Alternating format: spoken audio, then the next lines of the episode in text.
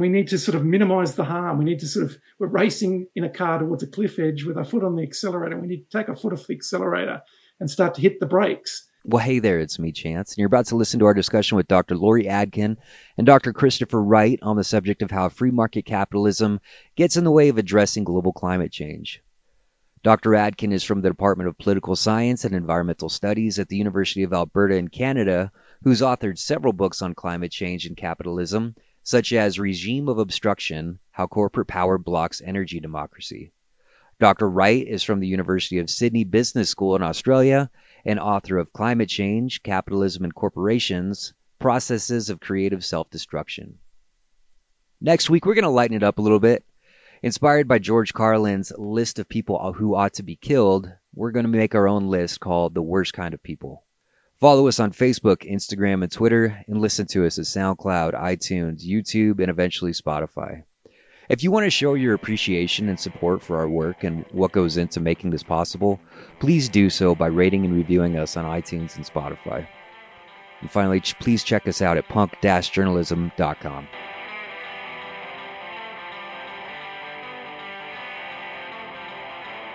I was a little bit I was a little bit shocked, Laurie, when I came on. I wasn't expecting you to be here already. I was I wasn't even wearing a shirt. so I shut it off quick. I feel that this is probably the most important topic that needs to be discussed politically, globally, socially, environmentally, and as far as human rights are concerned. Yet all too often it seems to fly under the radar. The overwhelming consensus among the scientific community is that climate change is a dire issue that needs to be addressed, and by not doing so and remaining complacent and doing things the way we've always done them, we'll continue to spiral until it gets more and more unlikely that we can pull ourselves out of this hole that we've dug. A few years ago, I spoke with a climate scientist from Colorado State, Dr. Scott Denning, to discuss climate change, what part people have played in it, and how we might go about making changes. When I tried to have the conversation with him about why he thinks our culture, both nationally and globally, still consists of so many people who deny the truth behind man made climate change, he respectfully said that he wasn't qualified to address that on a professional level. So that's the conversation that I'd like to have with doctors Laurie Adkin and Christopher Wright today. Now, there are many social and political issues that are heavily discussed, I think, because they don't require the same kind of work that addressing climate change presents conceding to the fact that our negative impact on the environment has to do with what we've grown accustomed to as a species means also having to step way outside of our comfort zones, especially when our economic model is so dependent upon constant consumption and outward growth in a finite space. Being dependent upon industry and consumption means that in order to address this problem, we'll always have to admit that our way of life as we know it will have to change pretty drastically, isn't it? I guess my first question that I'll ask you both is isn't this also a reason why climate change is so aggressively denied? Because admitting that it's a problem means that we also have to cut in the pockets of industry and change our lifestyles pretty drastically.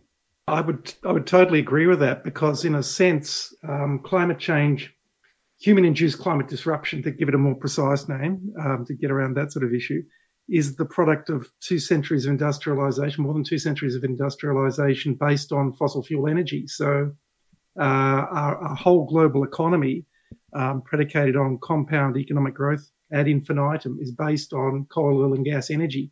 And so, we're having to reinvent two centuries of capitalist development, probably within a decade or so. And we, we, I keep saying we, but you know, the corporate and political elites that have delivered this model and there's been a lot of benefits from it, um, are fighting tooth and nail to prevent any engagement with the, the fundamental political changes needed there. Um, because it threatens vested interests. Um, it threatens big oil companies and big coal companies and big gas companies. And they are some of the most powerful um, economic and political entities on the planet. What, would well, you say about that, Laurie? Yeah, I fully agree. Agree with that. Um, you know, Chris is speaking from the heart of big coal, and I'm speaking from the heart of the oil sands, right? And certainly we see up close um, the power of corporate interest in obstructing governmental action on climate change. Um, but to go back to your initial question, I guess I would want to ask in response also you know, where is the denial coming from and um, what is producing it? Uh, what is the resistance? With the, the source of the resistance?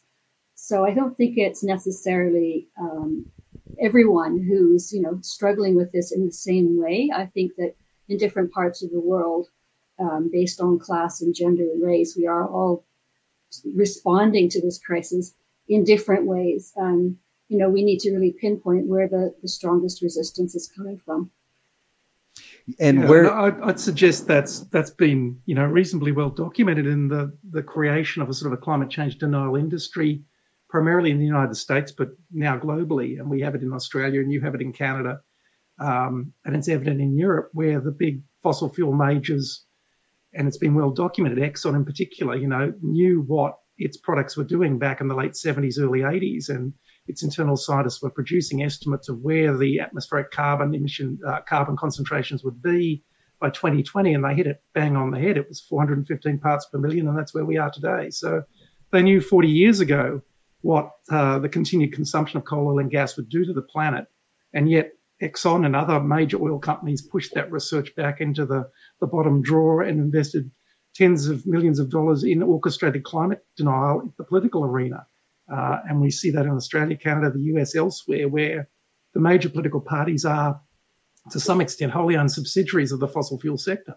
Before we get too far into the conversation, would you would you each speak about your specific research? Yeah, so uh, I've been studying climate change for about 20 years now as a political and economic phenomenon.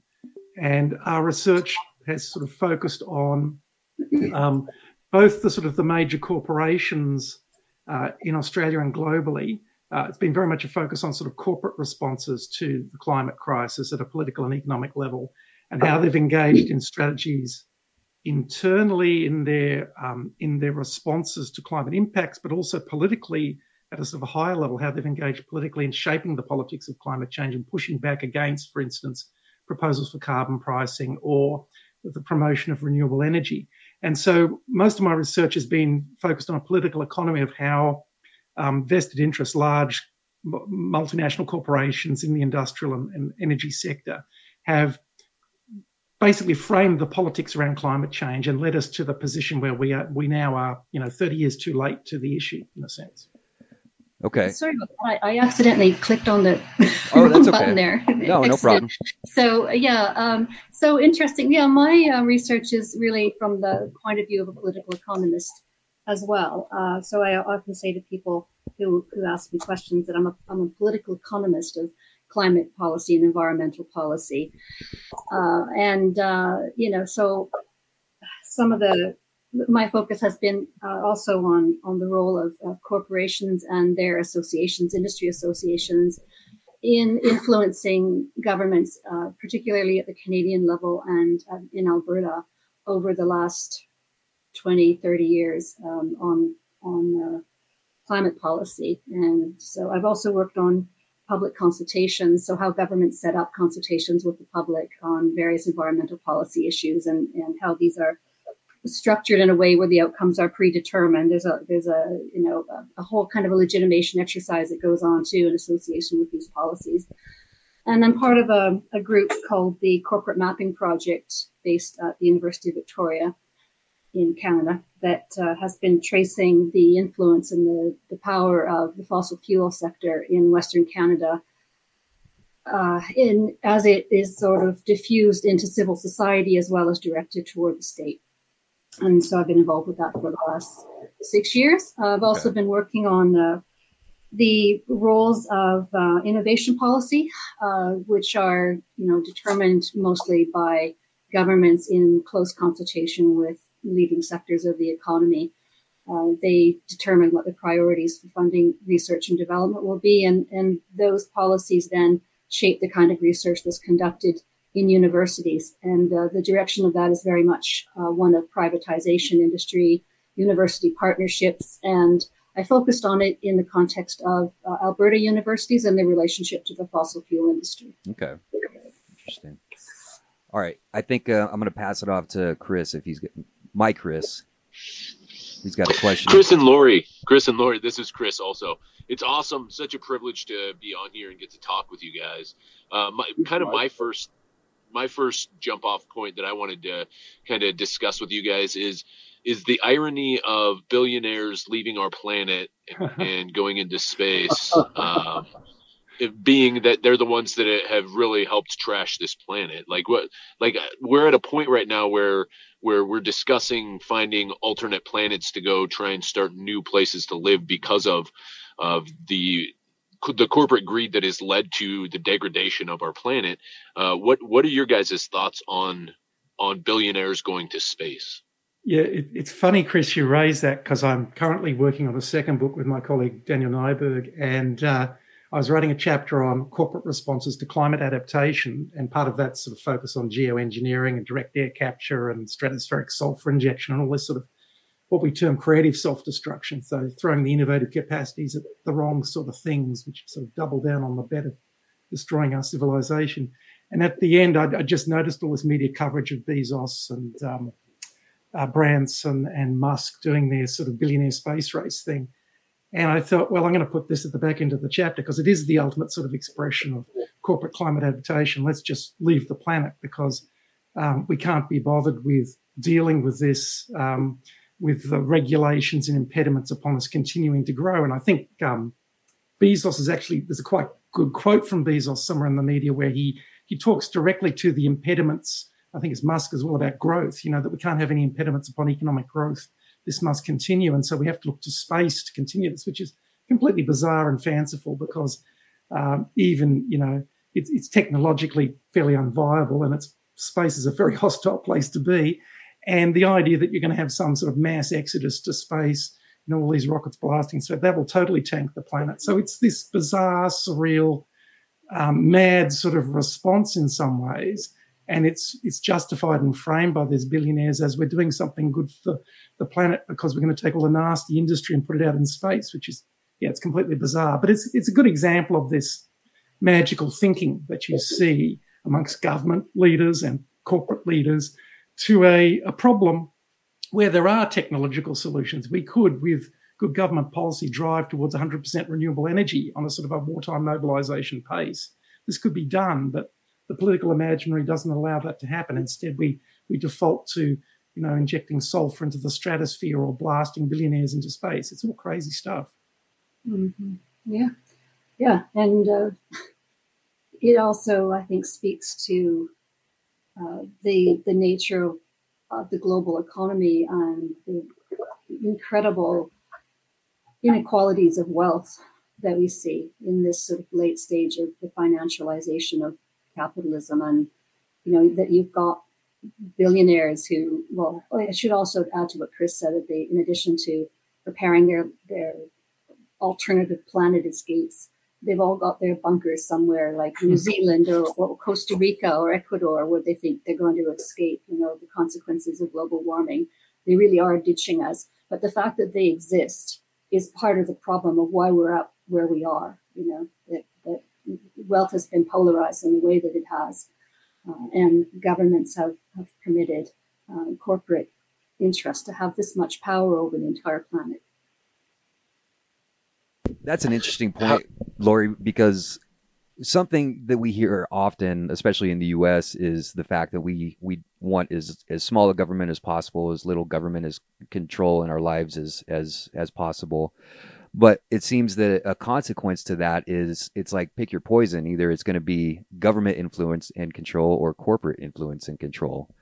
And so I think that it's it's easy to punch up and and to say that the government is interfering too much without thinking about what the the the uh, alternative to that is, which is you know if if there's not going to be government control, it's going to be corporate control, and there's going to be no regulations. You know, and and uh, these these companies would be would have little to no interest at all to to cut their carbon emissions because you know that would hurt their bottom line. Just just on that, I think there is a bit of a um, a false sort of uh, distinction made between sort of government regulation and and corporate sort of influence over climate change. What we've currently got essentially is the result of 40 years of an ideology really sort of came to power in the mid 70s, early 70s, this sort of focus on what's often termed neoliberalism, which promotes the idea that governments should step aside in markets where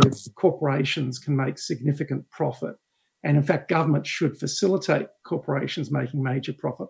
But the flip side to that is there's massive re regulation around um, the state intervening in pushing back against more democratic uh, civil sort of interventions. So the state actually acts as a protector for corporate capitalism. And the two are intertwined now, where if we look at the big fossil fuel extraction, the new carbon frontiers like the tar sands in Canada or the big coal mines in Australia or the gas fracking that we're seeing everywhere, that's being facilitated by governments, federal, state, and local, at the behest of their corporate sponsors. So our, our sort of take on what's happened in the last 40 years is the capture of government by corporate interests.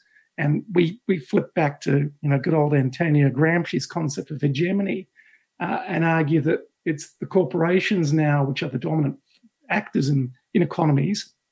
And they are, they've captured government's regulatory capture and regulatory um, uh, provisions are being reframed in ways that allow corporations to make even more money, um, despoil the environment to an even greater extent, and and have really sort of um, undemocratic implications for citizens and communities. Kind of expand as well. So we have we have billionaires going to space and trying to escape the the degradation of the planet that they are causing. Um, and we have governments encouraging uh, the the growth of the economy through um, finding new ways of of getting fossil fuels. Um, and and at the same time, we had a president uh, before President Biden. We had a president that was a climate denier, um, who was cutting funding in that department, while at the same time uh, he's doing this. His Department of Defense is turning around and talking about uh, how climate change is going to impact negatively impact uh, the United States and cause uh, it, it, causes uh, you know issues with uh, securing the United States. And so the Department of Defense was saying that climate change is real because we need to address it. And at the same time, we had a president who was saying that it wasn't real. So we see that not only is it these these governments on these state and local levels that are encouraging this, but when you have talking heads at the top uh, denying climate, I mean, how do you how do you combat that? Laurie, did you want to go? Well, you know, I guess it depends on the context, and uh, you know, the United States has been through something really quite extraordinary with uh, the formation of the Tea Party movement and its takeover of the Republican Party. Um, the the scope of the creation of a, of a base for uh, what I would call far right populism in the United States, which it, it is characterized by what we call epistemological populism as well. You know, this idea that we don't need to listen to experts. Experts have nothing to say. Every everyone's opinion is as good as the next person's opinion. Um, that that is a, an attitude cultivated at the base of these movements, um, and at the top, you have to to look, uh, you know, at, at the nature of what really drives them and the corporate elites again that are that have been involved with uh, with sustaining these movements and and producing them. So yeah, you know, United States is a, a somewhat, um, shall we say, a special special case of the people at the top um, who have access to means of mass communication, mass media to um, disseminate their their misinformation, uh, and then of course there's all the networks the social media networks, which have operated to uh, feed into conspiracy theories and, and so on, which have then also infiltrated into, into Canada, which I could talk more about. Um, yeah, so I'm not sure. I mean, the, the, the, the people at the top, yes, have a role in disseminating this kind of, uh, of view that um, the climate change is really a kind of Trojan horse for socialism uh, that that we have no reason to believe the scientists that the scientists have some mysterious interest in, in deceiving us, which has never really been you know spelled out what that could be. Um, but that that situation, that context varies from one country to another, and even within countries regionally. Uh, you know, so who participates in it, what resources they have to perpetuate these um, myths, and so on. It's, it's quite different, I think, um, from one case to another. Right.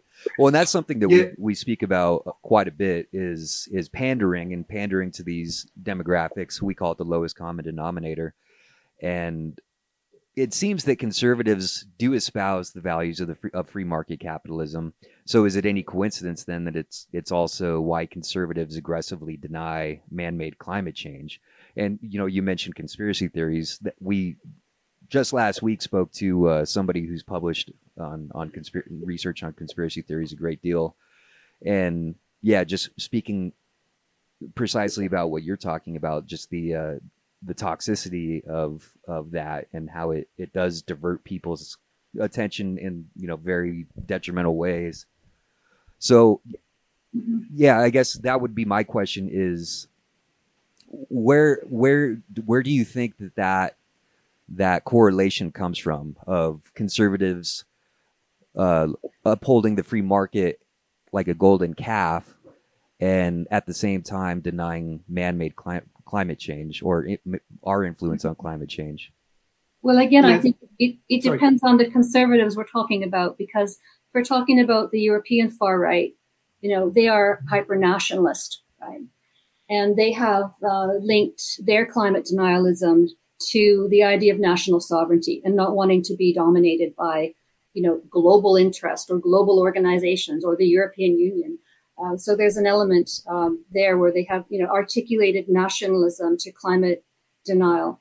Uh, in the United States, there's a very, you know, as you say, there is a free market um, orientation that um, really focuses, I think, on on the idea that somehow movements like climate movement or discussion of systemic racism or in Canada decolonization, that these movements are fundamentally about bringing in the big state uh, so in that sense, they just see them as some kind of socialist or mm-hmm. communist, uh, as I said before, like a Trojan horse sure. that really is a cover for something else, and that the climate crisis is a cover for, for up for, for up uh, overthrowing overthrowing the existing system. And actually, they're right. yeah, and I'd like to point out, just for people who don't know, uh, American far right is way more far right than European or Canadian or really almost any other uh, far right system. Except the Middle East. Uh, they, are rivaled, they're rivaled by the Middle East, I'd have to say. Yeah, but of countries are, that are on the same level, I would say.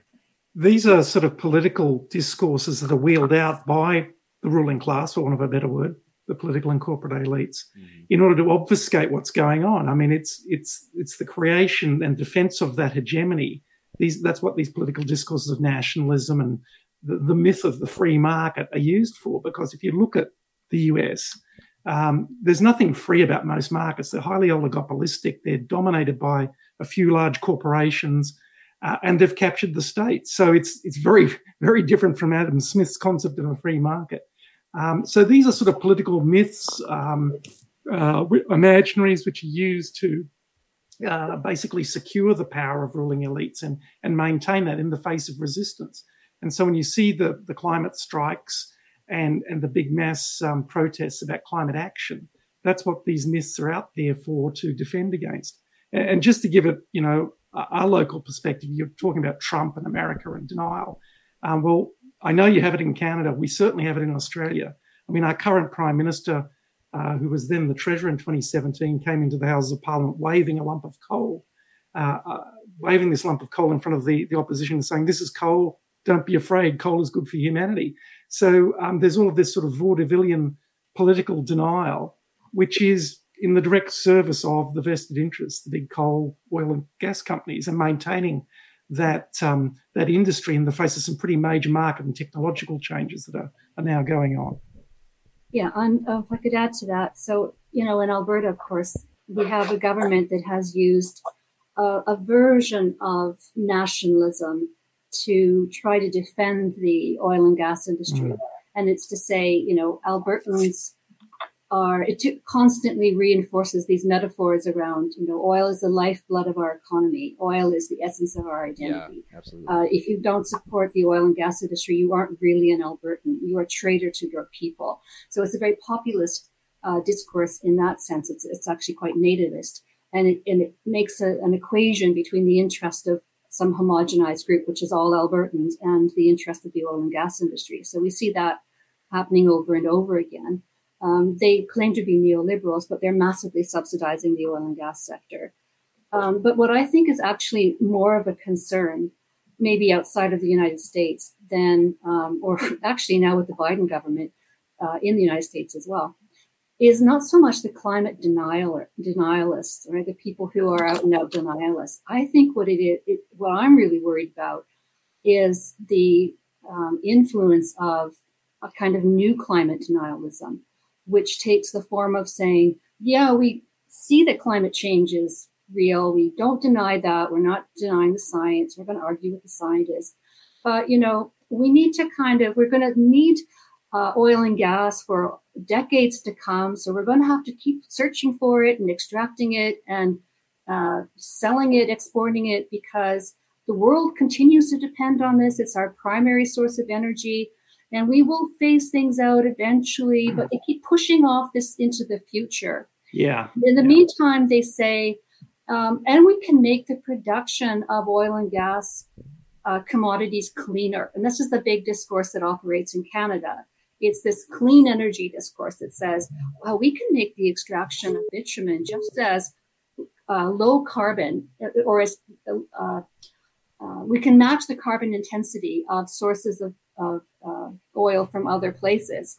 If we implement the right technologies, like you know, substituting solvents for water and steam-assisted extraction, or we uh, capture, we we have carbon capture and storage technology, or we substitute biofuels for natural gas, or you know, so they're they're coming up with things to to say that they can make the extraction less uh, polluting locally and uh, less greenhouse gas emission intensive.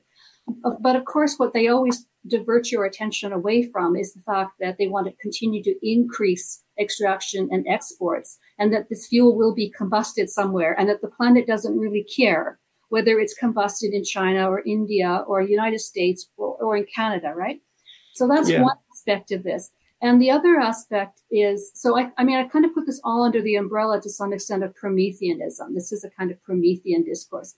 Um, but the, the, groups that are really influential right now are the think tanks connected to the corporations that are arguing for governments to invest massively in technologies to uh, like car- carbon capture and storage or, or uh, carbon new, new uses of carbon um, in lieu of investing state investment in the what I would call the future economy, right? So in renewables, energy efficiency, water conservation, regenerative agriculture, public transportation, sustainable building materials, electrified public transportation systems. We're not investing in those areas massively, but continue to subsidize the oil and gas sector, um, particularly in the, in the implementation of this of these technologies and the infrastructures for them because of this argument that they make that they are indispensable and we can't do without them and the climate crisis really okay, it's it's there but it's not so much of a crisis that we have to reduce emissions right now. We can push it off into the future and maybe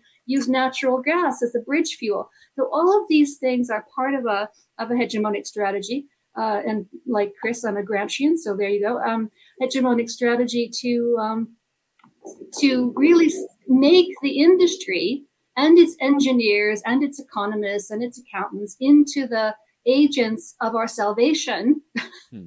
in, but in this process, really denying the nature of the crisis. Yeah, well, yeah, and that, that form of sort of soft denial um, is is essentially what we we pinched the term from Alex Steffen in San Francisco. He used this term predatory delay, and I think that really captures it nicely because it's this: we recognise climate change, we need to take action, just not now. And so all of these commitments to net zero emissions by 2050, and we're having a big political debate in Australia about whether we'll commit to that, whereas everybody else seems to be. It's it's it's obfuscation because it's saying, yeah, we need to do something, but we can wait till 2050. When in reality, if you're serious about net zero, you need to be cutting emissions right now because yeah. it's or just so there's this pushing it into the future. Zero you know, they just tell us they'll be net zero by 2050, and we're supposed to trust them. Right. Well, but you know, these are these are the, the the think tanks that I fear are very close to the Liberal Party in Canada. Something. And so you know, it really has a big influence on on the government policy. Something along with that to kind of localize the situation where Ricky and I are at least is. Uh, we we live in Weld County, and it's the highest producer of of oil and gas in the state uh, the biggest industry. And that's been going on for about a decade now. Just a lot of oil and gas uh, drilling has been going on. And in 2018, there was a bill that was voted on uh, to for more regulation on on oil and gas, which would make it more difficult. It would, I think, it was meant to put more space between these drilling sites and schools and and homes. And the narrative that was pushed was one, like what you're saying, this is our lifeblood. How, you know, we can't, we can't do without it. You know, it's, it, we can't, we can't afford to explore alternative energies right now. And my thought is always, well, you know, a heroin addict also is addicted, and that doesn't mean that he yeah. should be staying on heroin. And then, secondly, it's it, the argument is always about jobs, and so it's always that an emotional appeal too. And that's where you'd even see all of the propaganda trying to vote against this initiative was, uh, you know, if you if you support uh, families and jobs and and job creation, then you need to you need to you know make sure that this regulation doesn't take place and and it's like yeah you know maybe it does affect jobs but uh, you know that's that's part of human evolution too is like yeah. again getting ourselves out of that comfort zone that's the point of hegemony creation in a sense. You have to build those allegiances between quite varied communities and, and build those discourses which combine them. And so the jobs and employment and local communities thing is is very much part of that. The other you mentioned drug addiction. I just quickly throw this in.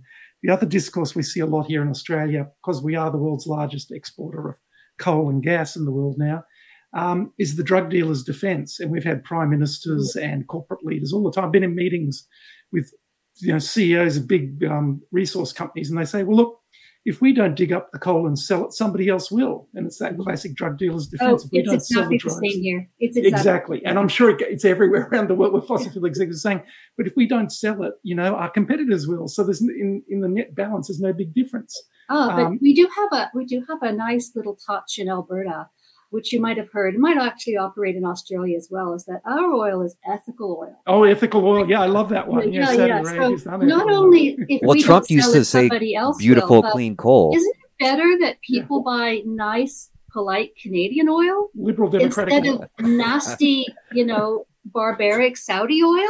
And, um, and those ads, those ads fact, I had. I just saw yesterday that we have something that the Kenney government created in Alberta when it was elected called the um, Canadian Energy Centre, which is by everyone else called the Energy War Room.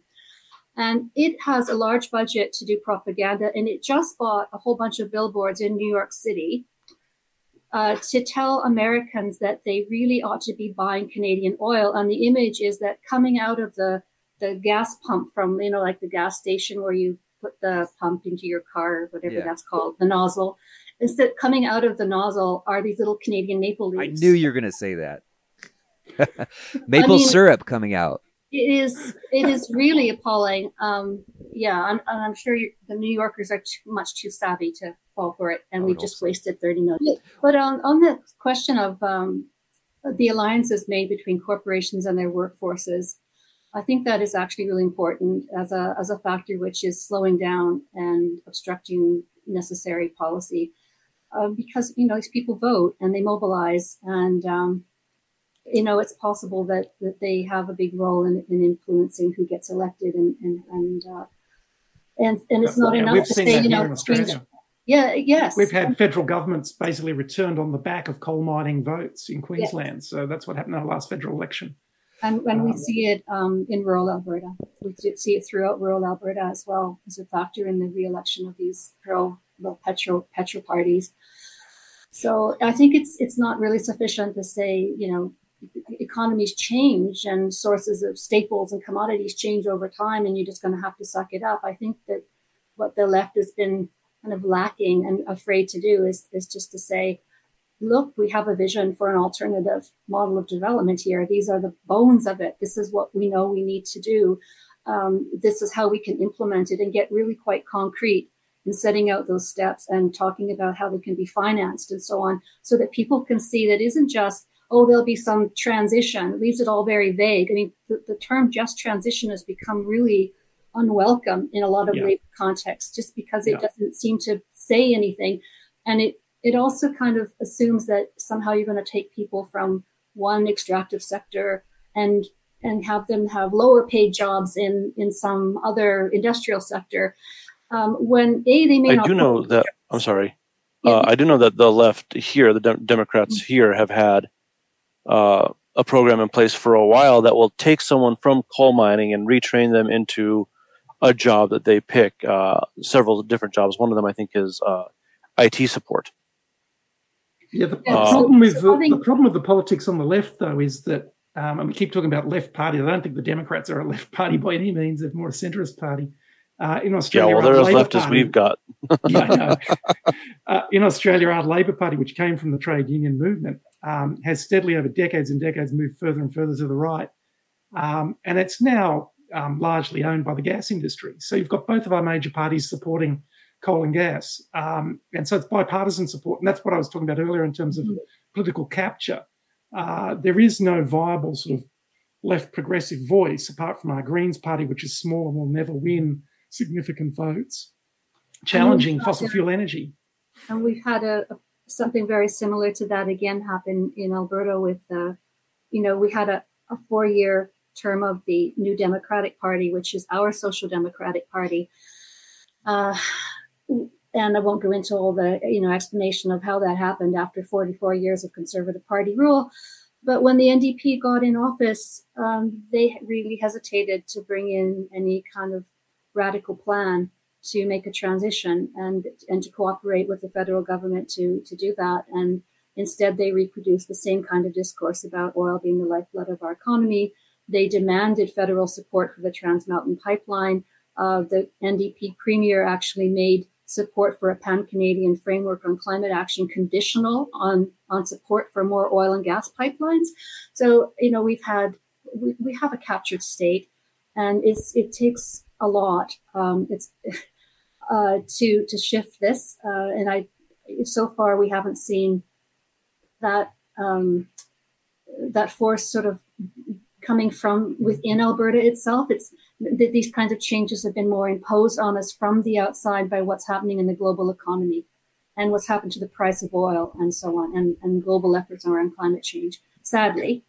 Yeah, and really, we shouldn't be surprised by that. I mean, if you go back to Marxist analysis 101, I mean, the state is basically it's it's it's a collection of interests designed to facilitate capitalism and the growth of capital profits. So this sort of idea that we developed, I guess, post war that the state could be some sort of um, regulator and controller of, of capitalism. It, it's, it's there essentially to facilitate profit and to perhaps ameliorate the worst excesses where those excesses threaten the continuation of capitalism. So this, this relationship of the state to capital, in a sense, we're returning back to the way it always was in some ways. One argument that I've found that's come in handy for me the last couple years. So Ricky and I are both in the Colorado Air National Guard and I'm a public affairs specialist, so I do a lot of media relations and that sort of thing. And there's uh, an annual event called the Arctic Interest Council. I'm sh- sure neither of you are familiar with it, uh, but what it what it addresses is the fact that there's so much melting going on in in the Russian territories where a lot of trade will take place. So with this happening, it's opening up a lot more channels for people like Russia that we don't necessarily want to to move about as freely in that area to be able to.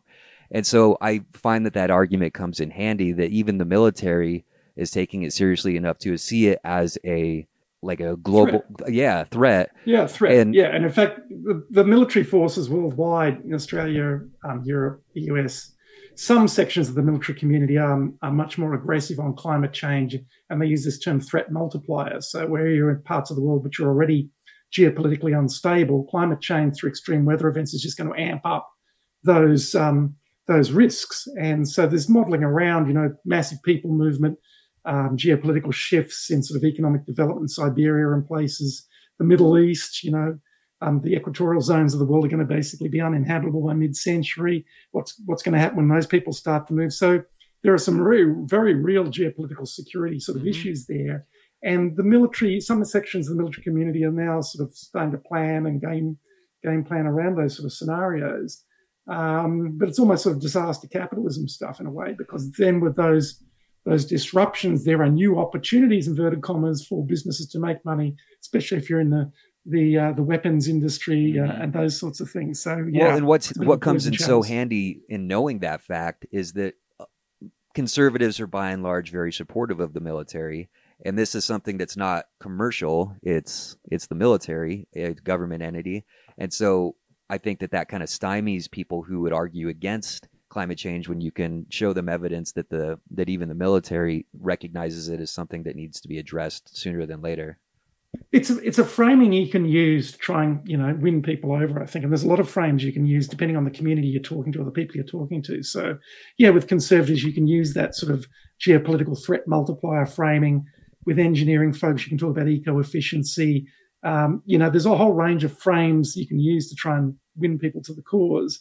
Um, but you know, the reality of the geopolitical um, crisis which climate change will bring is is pretty scary stuff, and I don't see a sort of a, a bright side to that necessarily. Yeah, yeah. Well, you know, what's what's unfortunate is that we're even spending as much time as we are trying to address something that is is pretty clear, is pretty evident, but we spend time addressing conspiracy theories and other things like this that are a complete waste of time. And mm. you know, a lot of times I get criticism on from this podcast because people say, "Well, why don't you have a counter argument to this?" Because I also don't like to have a counter argument that the sky is blue or that water gets you wet. You know, like at what point is are we just kind of wasting time and energy and resources? Uh, I also find that the right is extremely reactive, right? So they're not going to do anything about this until we can start seeing um, Until I guess maybe more demonstrable them. proof that something bad is happening. I know you can already you can already say, "Hey, look, we have hottest years on record. We have multiple hurricanes that are quite a bit larger than they were even a decade ago." You know, um, but still, uh, yeah, I don't know. I don't know where you would how you would prove something like that to to, to these people.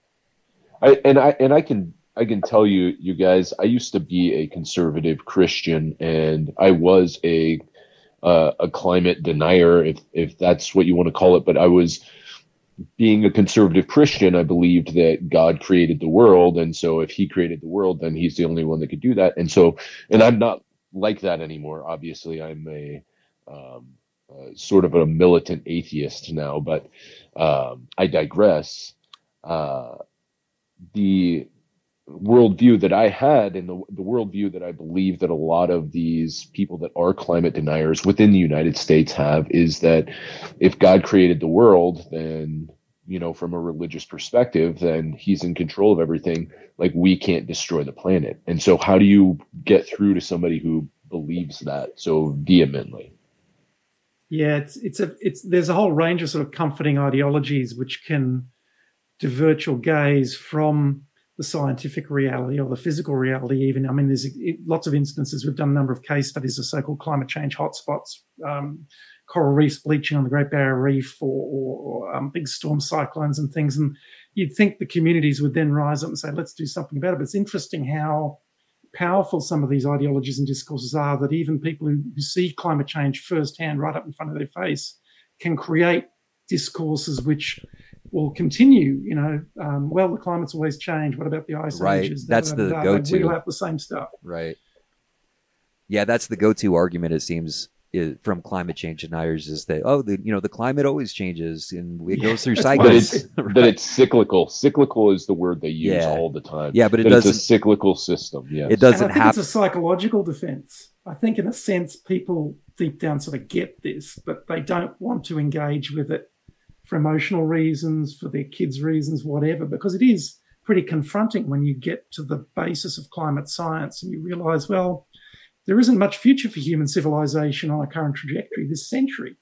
And I have real issues around teaching this stuff with younger people because, mm-hmm. on the one hand, you don't want to put people into a situation of sort of eco anxiety and, and, and, and, all sorts of issues and depression, etc. But on the other hand, you don't want to bright side and say, well, everything's going to be sweet and don't worry. Um, so psychologically, this is very confronting stuff. And I think a lot of the denial is people just saying, I can't deal with this. Um, I realize I'm to blame here. I'm going to push back and create a sort of an explanation which is comforting to me and means I don't have to engage with this. Well, man, uh, when my kid was, they're 13 or 15 now, uh, when they were about 12, they sat down and they said, Dad, why did you have me? Mm-hmm. And I said, Well, you know, uh, your mom and I wanted a kid. Uh, we wanted somebody to love us. We wanted a family, yada, yada, yada, the normal answers, you know. And they said, Yeah, but the world's going to end. it's like, Well, uh, shit. Yeah, you're right. Struggle with the same the same issues with regard to teaching um, you know, seeing people come into classes already suffering from knowledge, you know, suffering from their knowledge of, of the climate crisis and it's really not, causing a lot of anxiety and a lot of stress in people that I know that are younger. Yeah. Well, and, and so many young people are, are saying now that they're not going to have children because they don't see the point of subjecting their children to the kind of breakdown of civilization and what's what's ahead. I so, hear that all the time too. Yeah, so and I think that to, to, say that back to um, I think it was Chris's point that, and I, really do feel for you being you know in the United States because I think so much of the um, there's such a, a, strong connection between the evangelical uh, Christian churches and and the and the right, you know, and uh, that there's something something in this that's organized. It's not just a coincidence. Uh, that it makes it really difficult to have the kinds of conversations you need to have. And I mean, that this such the United States is such a highly religious country. Uh, you know, it's it makes it really difficult to have to, to make progress on anything. So, and I, I, guess I could say that in in Alberta, there's also an overlap between uh, evangelical Christians and uh, and the and the alt right. To be honest, um, mm-hmm. it's uh, it's it's an interesting phenomenon. It's the, the networks are, are, are interconnected. So, so the upside on that, mentioning the teaching and, and how do you engage with this psychologically, I think there is a point I found this that you get to when you confront the science and, and the reality of where we're going, that is almost liberating in some sense. That, you know, in my teaching, uh, people do get pretty depressed, but I say, well, it's better to know about it, and then it's better to think about what you can do about it. And so, a lot of my students get politically quite active on this um, in NGOs, in, you know, groups like 350.org and, and School Climate Strikes, Extinction Rebellion, so, so, so they're, they're shifting their angst towards uh, action which they see as meaningful in terms of trying to shift the politics. And sure, it's incredibly tough, and nobody would deny it's very unlikely that that will change things significantly, but at least it gives you courage and hope to try and change things for the better rather than just sort of sitting in a pit of despair. Or, or worse, I guess, sitting in a position of complete denial that there's nothing going on. And that's, I think, why a lot of these people are in denial. It's very comforting to just think, well, I don't have to worry about that. It's not an issue. Um, so yeah, that's where I see some some upside is in trying to engage people with this issue. And then when they realize the issue is real, they then shift towards trying to change the situation through their own sort of individual and political actions. Are we no, run? I, I, agree. That's what I, I do as well. Is you know, I personally, it's my way of surviving. It's to keep being an activist on this because I don't know how else to survive. I would sink into such despair. Mm. Um, and also, I I spend a good part of my my teaching talking about the the solutions and the alternatives. You know, there really there really are ways to rein in um, global warming. Not that we can reverse what's already up there and what's already going to unfold, but we can have a an, an impact on how bad it's going to get, and we can um, prepare ourselves to to cope with with some of the um, instability, the breakdown of, of, of, of, these ecosystems that, that's going to be happening. Uh, and we can also think about how we can build societies where people can actually live better lives than they've lived in the past. And if we have no alternatives and we have no hope for you know possibility of change, then really it is game over. So, so would either would either of you say that we're at a runaway, like the effects of climate change or, at a, runaway rates right now, where we're not we're at a point of no return, or is it more of a a factor of we're just digging ourselves a hole that's getting harder and harder to get ourselves out of? Probably the latter. I mean, we're at 1.1 degrees Celsius above pre industrial levels of warming, according to the latest IPCC report. Um, and we've got carbon concentrations in the atmosphere we, probably, we haven't seen for about 3 million years, so well before humans evolved biologically. Uh, you know, the current commitments by nations and the Paris Agreement get us to somewhere around sort of two to three and a half degrees C but very unlikely that nations are necessarily delivering on those. So yeah, it's bad. It's too late to avoid climate change. It's already here. Mm-hmm. Um, but as as Laurie made the very important point, what the political message now is to try and minimise the harm, try and yeah. avoid greater than two or two point five or three or four, because where we're heading is a world yes. of four degrees C. Yes. I agree. And we need to sort of minimize the harm. We need to sort of, we're racing in a car towards a cliff edge with our foot on the accelerator. We need to take our foot off the accelerator and start to hit the brakes. Um, and there will and, be damage, but we need to minimize that, is, that. And doing that is not all negative, right? We're doing that has yeah. tons of, of, of, social benefits as, as well as, you know, existential ones. right? Well, when you're talking about job creation, I think that the obvious thought, at least that I have, is that this is a new uh, outlet for job creation with yeah. you know what was proposed with the Green New Deal and that sort of thing.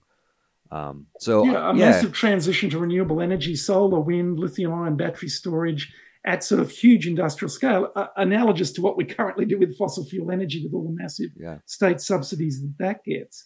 Um, it could completely reinvent the way the world gets its energy and the way the world operates. Now we'll still be living with rising sea levels and extreme weather events. Um, but that's better than where the alternative uh, path we're heading down now. Uh, we keep missing the exit ramps, and we've got to take one of those exit ramps pretty soon. Um, mm. otherwise, it's just going to get worse and worse. The the big issue and and the, the pessimistic an- pessimistic answer to that is that uh, you know what we're going to run into there. I agree with you. That's what we need to do. Sorry, but what we're going to run into is the fact that, at least in America, all of our politicians are owned by lobbyists. All the lobbyists are owned by corporations.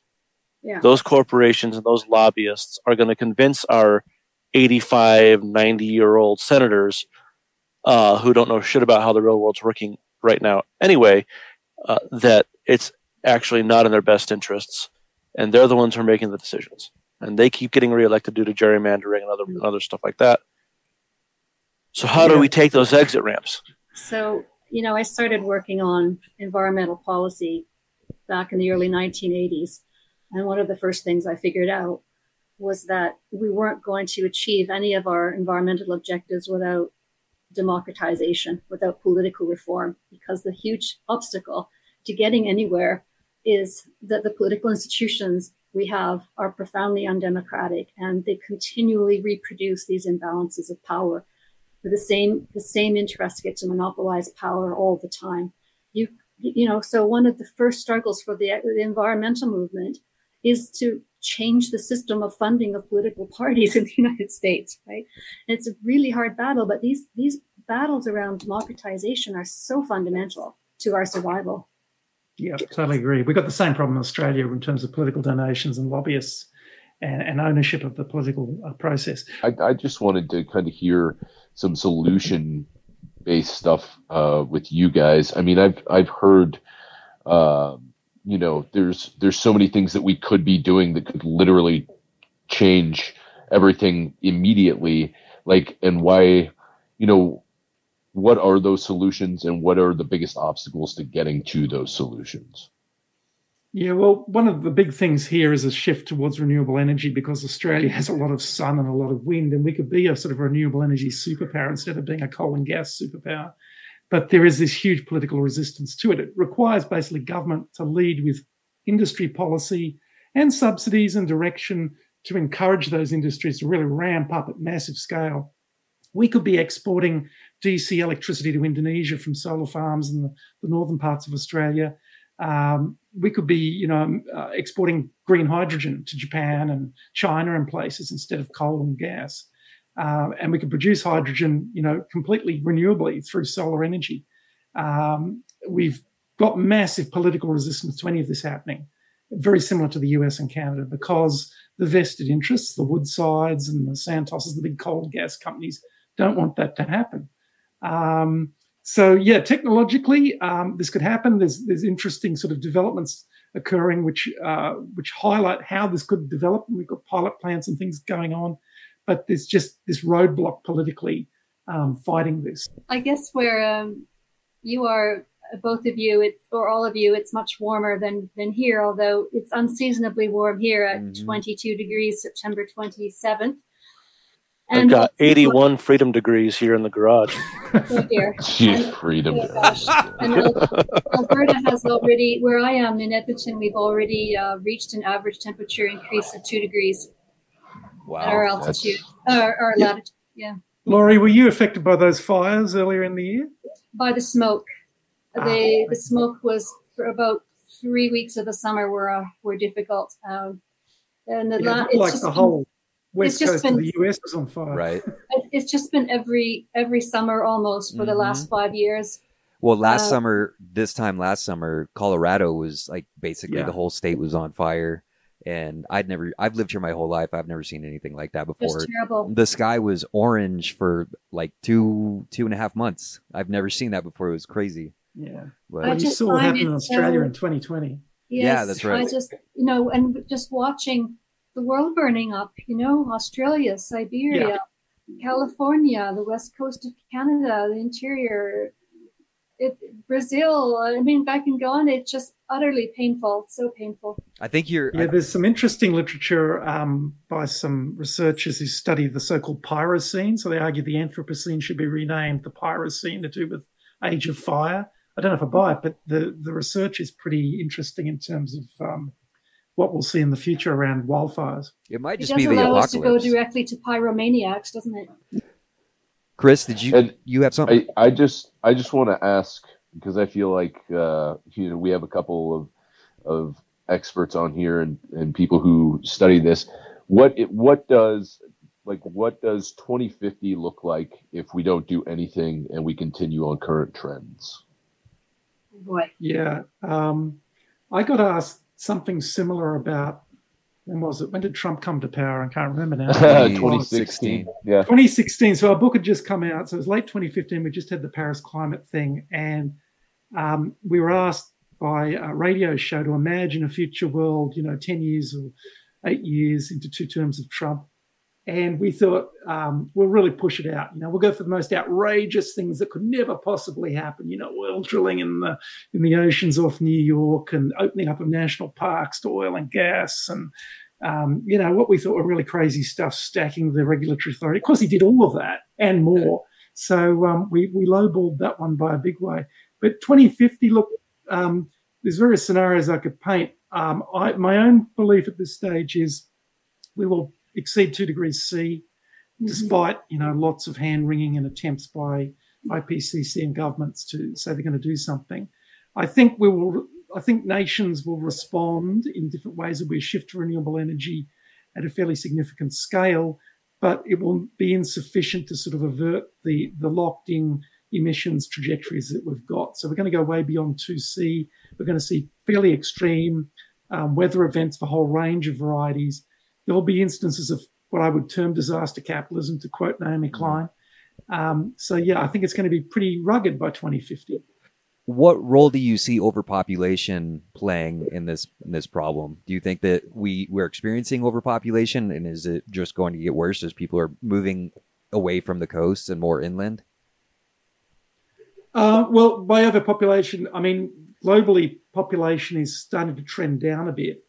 Um, but the problem is the level of affluence and consumption that more and more people want to have, which is, you know, logical in a sense. You know, if you're in a developing country and you see how people in the US and Australia live, you want to have that sort of lifestyle. Right. Yep.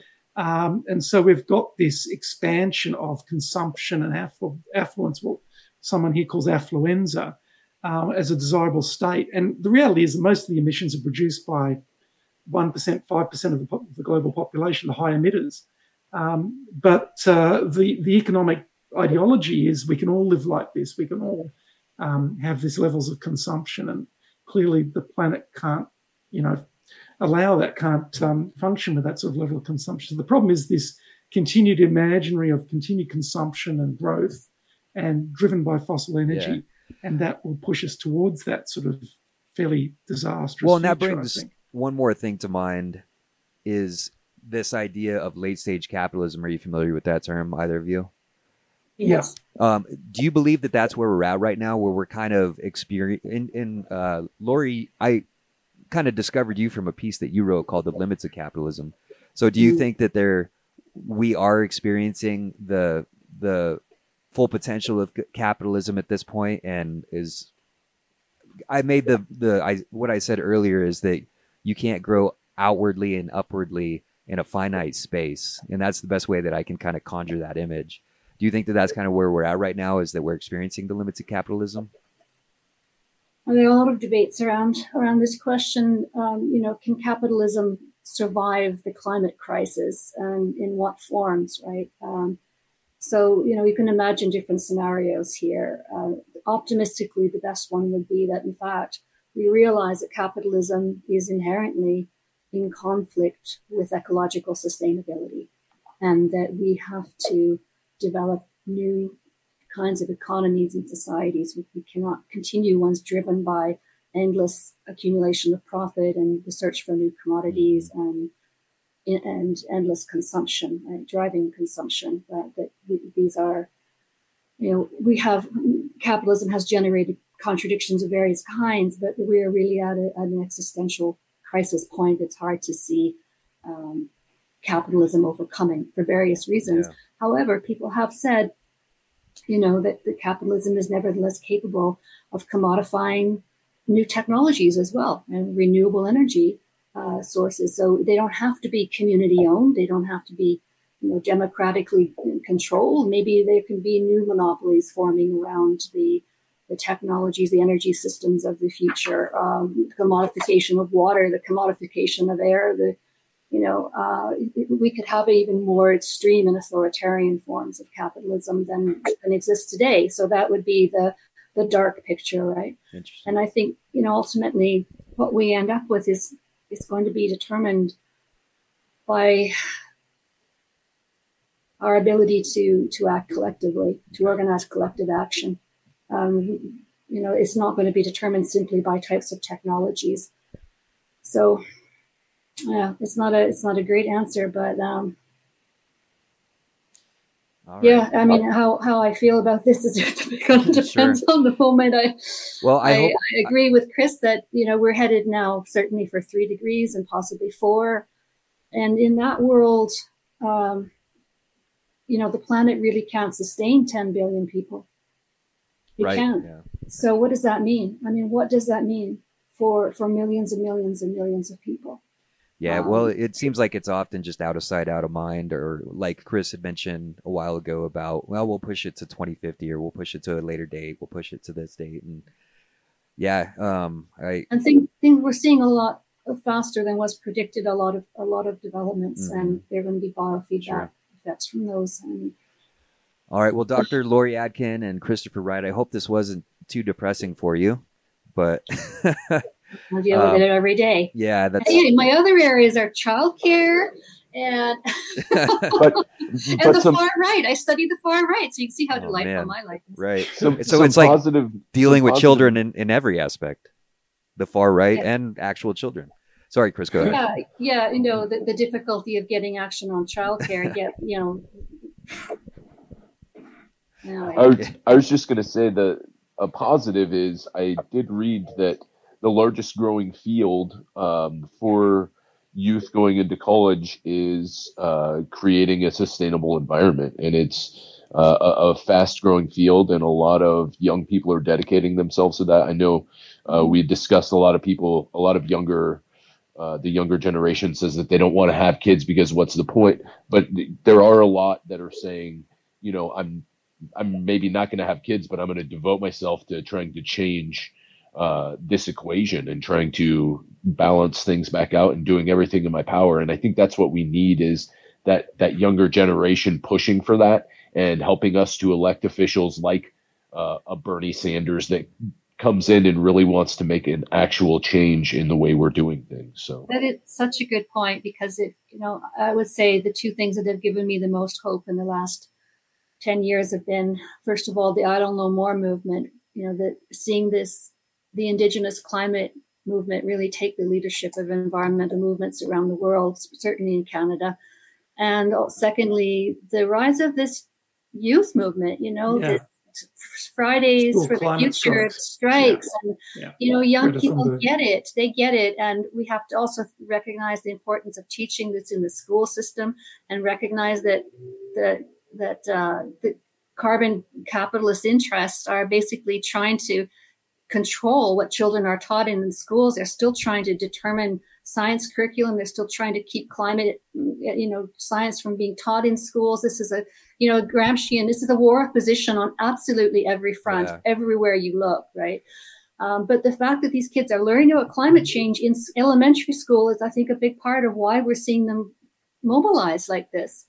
Yeah. Um, well, I think that a lot of people, unfortunately, you do just have to write off as a lost cause. And I'll make a, a comparison. It's a moot point, a moot argument to try to convince people or to try to expect change out of people who don't see this as a problem in the first place like who don't think that climate change is an issue or that it's it's a conspiracy theory or that it's not that big a deal like those people I, I do feel unfortunately are sort of a lost cause and hopefully the next generation behind them will kind of fill in those gaps but yeah we'll see to be determined everything's at stake for them right know? sure so. Absol- absolutely all right. Well, thank you both. 20 year old son, so uh, who's active in the climate movement, and uh, it's just so hard. It's just so really heartbreakingly hard. Sure. And um, I said to my own class recently, um, I don't think eco anxiety or climate anxiety is the right term here. For me, something much closer is anguish. It's real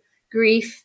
And it's maybe like ex- something my generation feels in a unique way because I think I'm in the last generation of people who can remember the planet mm-hmm. before the effects of global warming.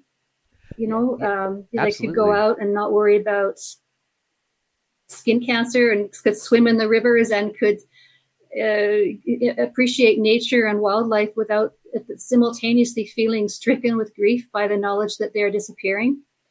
I mean, I think really we're the last generation to know that. Chris and I were kids together, and I vividly remember there being a lot more of a rainy season in Colorado. Now Colorado is just so by June, like Colorado is just so just a crisp, dry, and uh, having a lot more snow as well. And so, just my own personal observation, like that, you know, I I, I think I'm younger than you, but I think that you know that's that's a vivid thing that I recall too. So, yeah, remembering the glaciers that we saw when I was a kid in right. our holidays. They'll be gone in ten years. Yeah. I I did want to make sure that we just uh, were able to let both of you plug your websites and tell us about any any upcoming events or, or presentations or anything that, that that we can look forward to. So, Chris, if you want to go ahead.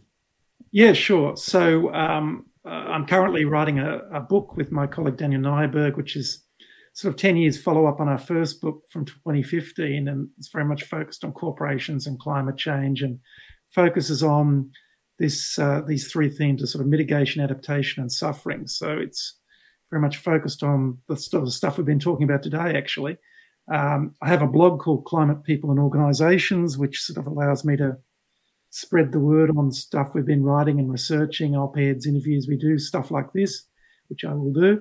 Um, and I'm very active on social media, on Twitter and, and Facebook and stuff around climate change and political Excellent. economy. So always keen to reach out to others. Excellent.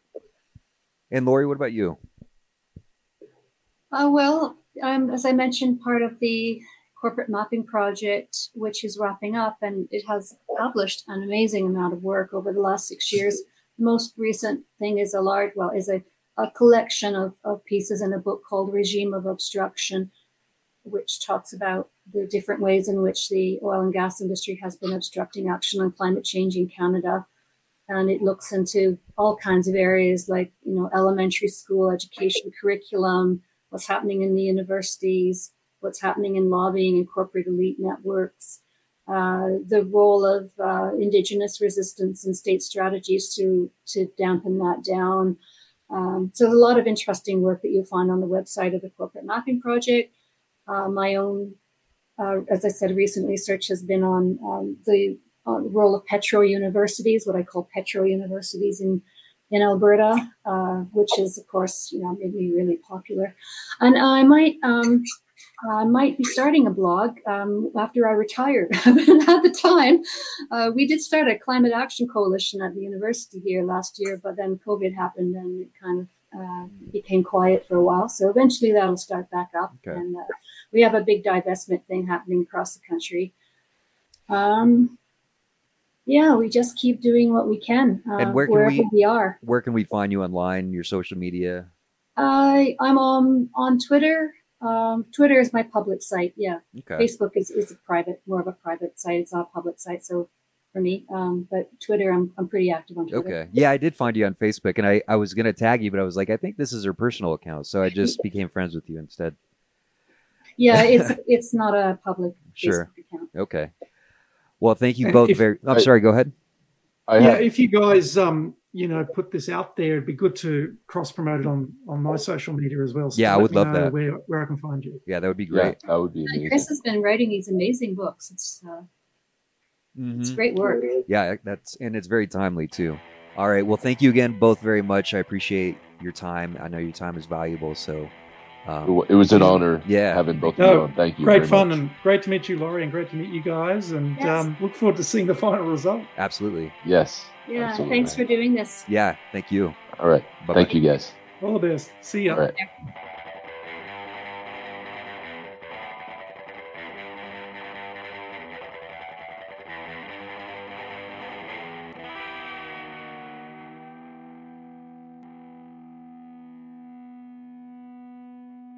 It's, it's saying my internet connection's unstable, so I'm going to close my video, not okay. to be unfriendly.